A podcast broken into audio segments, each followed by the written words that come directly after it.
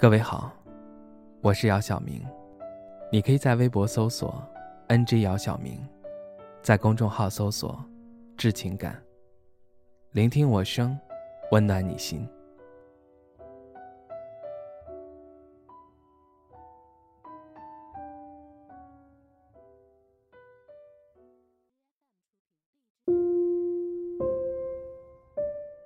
我刚刚二十岁的时候。家里就已经开始给我安排相亲了。农村的女孩子，大多没有机会来选择自己的人生，尤其还是家里的孩子，都是女儿的农户。所以从专科学校回来以后，在家人的安排下，我认识了我现在的先生。他老实忠厚，腼腆内向。第一次见面的时候，甚至不敢抬头看我。不知道为什么，我觉得眼前的这个男孩好像不算讨厌，所以我们很快就有了第二次见面。这次他来给我带了一杯热奶茶。他不知道从哪里听说，知道我喜欢喝珍珠奶茶，专门从城里给我买的。递给我的时候还是热的。分开以后，瘦眉的大叔问我。愿不愿意和他相处试试看？我想起他偷看我时羞红了的耳朵，点了点头。我和先生的爱情没有轰轰烈烈的故事，父母托亲戚的关系帮我找了一份工作，我不肯，自己筹钱开了一间小店。确定关系以后，他每日早早的来帮我开门，傍晚。也会送我回家。夏季忙时也会陪我熬到深夜，偶尔还会带来一束十分喜人的小野花。后来，我们在双方父母的提议下，先举办了订婚宴席。再后来，我们在订婚第二年的春天领了证。先生是高中学历，不是因为不聪明，而是因为家里穷，上不起大学。听公婆说，先生的成绩很好，只是他考的那所大学一年的学费要几万，只能放弃。婚后很长的一段时间，我都无法适应两个人的生活。我们和公婆住在一起，公婆不理解我喜欢摆弄电脑和网络。我开店很晚回去，他们的脸色也不好看。先生说：“你只管放心，大胆的做你想做的事，有我呢。”先生知道我喜欢猫，不知从哪里抱来一只花狸猫，从小养到大，憨态可掬。结婚第三年的某天，我关了店回家，公婆欲言又止，又被先生眼神示意不让说话的样子被我看在眼里。我没有说话。吃完饭，早早进了屋。后来听小姑子说，我们夫妻结婚两三年还没有生孩子。总有人家说闲话。公婆想抱孙子，我终于了然。回屋之后找到了银行卡，第二天就去了银行查了余额。傍晚回家，我告诉他，我们的积蓄。可以让我们有个宝宝了。他愣了愣，哭笑不得地说：“养个崽儿能花几个钱？”然后我们有了大儿子。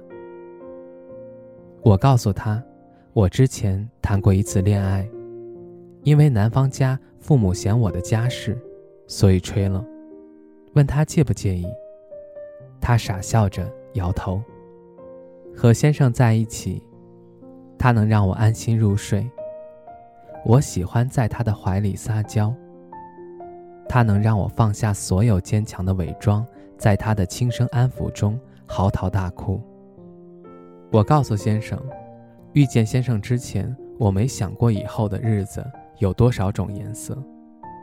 别说结婚生子了，就连谈场恋爱也考虑再三。先生问我，要跟他在一起过一辈子，会不会后悔？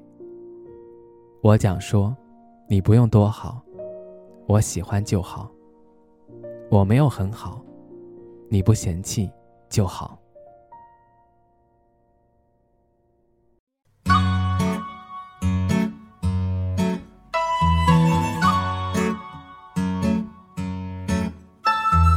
老妹儿啊，你等会儿啊，咱俩破个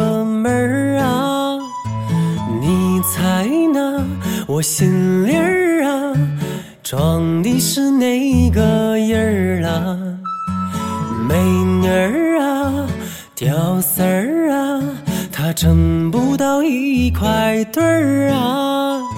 啥人儿啊，就啥命啊，咱俩就凑一对儿吧。你笑啊，我自挠啊，浑身都得劲儿啊。你哭啊，我胆儿突啊，就掐我消消气儿吧。情人儿啊，给个信儿啊，咱俩啥钱儿办事儿啊？一百年儿，一辈子儿啊，情愿你笑我嘚儿啊。活着是你的人儿啊，死了是你的鬼儿啊。你想咋地儿就啊？咋地儿啊，月亮它照墙根儿啊，我为你唱小曲儿啊，看你睡了，我心里没滋味儿啊。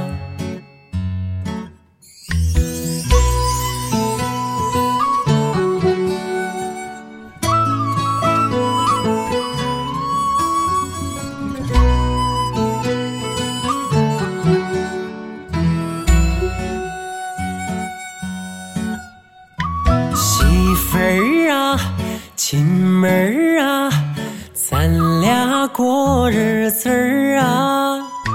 我有情，你有意，生了个胖闺女儿啊。鸡毛啊，蒜皮儿啊，那都是我的事儿啊。你搂包儿啊。昨天儿啊，天天那都有趣儿啊。